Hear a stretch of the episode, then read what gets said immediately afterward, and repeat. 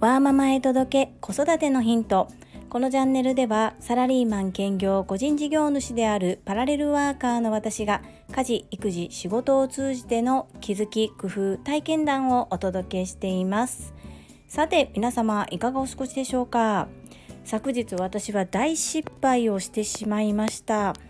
毎日長男のお弁当を入れているのですが朝少し時間がないことが分かっていたため食堂を利用してもらうようにお願いをしたんですけれどもなんと昨日に限って食堂がお休みだったそうなんですね。まあ、学校からその食堂のスケジュール運用スケジュールについては聞いてなかったのでまさか平日の真ん中ど真ん中で食堂が使えないなんて情報が全然なくてですね。でじゃあどうしたの？って聞いたらこう自動販売機のパンを買いまくってそしてお友達が少しおかずをくれたということを言ってました。ほぼ毎日お弁当を入れている私はどうしても難しい時や長男もたまに食堂を使えることを楽しみにしていたので昨日は食堂でお願いということをしたんですけれどもちょっとまさかまさかの展開で可能な限りお弁当をちゃんと準備してあげないといけないなと反省をしました。夜ご飯は心を込めて手作りのおかずを出させていただきました。そんなこんなで本日のテーマは残念な収納事例から考える後悔しない収納作り。についてです。最後までお付き合いよろしくお願いいたします。収録している場所を移動したので音声の質が違うかもしれません。ご了承くださいませ。昨日整理収納アドバイザーの先輩が開催されている講座を受講させていただきました。受講メンバーは私とそしてすでに知り合いの整理収納アドバイザーの方そして初めましての方もいらっしゃって講座内容ももちろんのことながらアフタートークまでとっても楽しい時間となりました。今回私がこの講座を受講させていただこうと思ったきっかけはまさに私自身が自宅のリフォームを検討しているからです。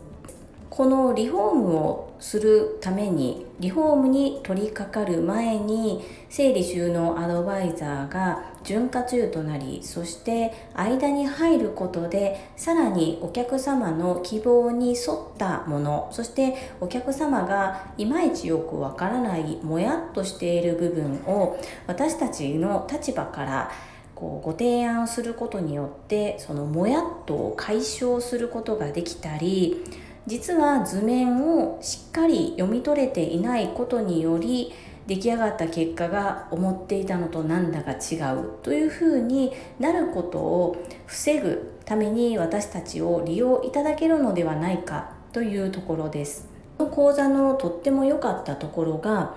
実際にお客様の悩みや不満などを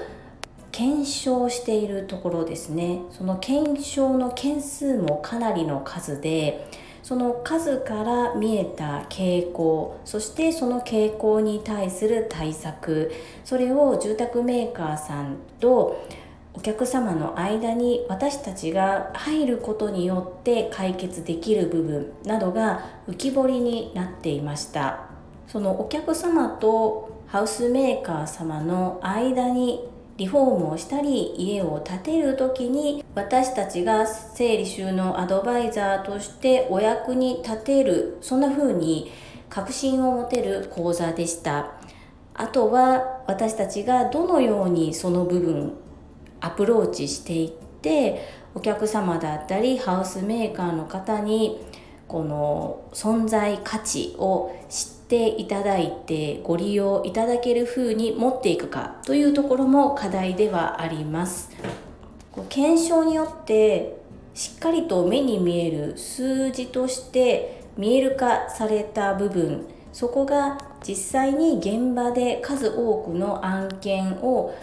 対応されてきたご経験やお写真と紐づくところがありとっても説得力のある内容でした。今日学んだことを自分の中で整理をしてそして何度も読み込んで重要な部分を落とし込みお客様にご提案そしてご提供できるような状況まで要するにインプットした内容をアウトプットできる状態に持っていって自分のスキルのうちの一つにしていきたいというふうに思っております。もしこの放送を聞いてくださっている方の中整理収納アドバイザーの方がいらっしゃいましたら概要欄にリンクを貼らせていただきますので、ぜひお問い合わせいただけたらと思います。今回私たちにこの講座を開催してくださったのは、整理収納アドバイザーの大先輩であり、そしてたくさんの資格を所持されている。ライフェクトの片山かなみさんです。この講座はライフェクトの片山かなみさんほか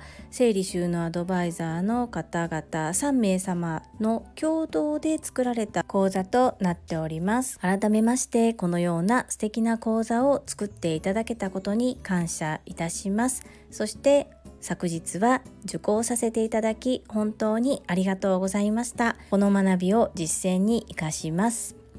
本日も最後までお付き合いくださりありがとうございました。最後に一つお知らせをさせてください。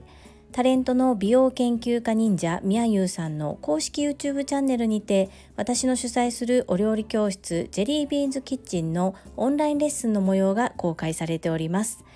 動画は約10分程度で事業紹介、自己紹介もご覧いただける内容となっております。概要欄にリンクを貼らせていただきますので、ぜひご覧くださいませ。それではまた明日お会いしましょう。ママの笑顔サポータージュリでした。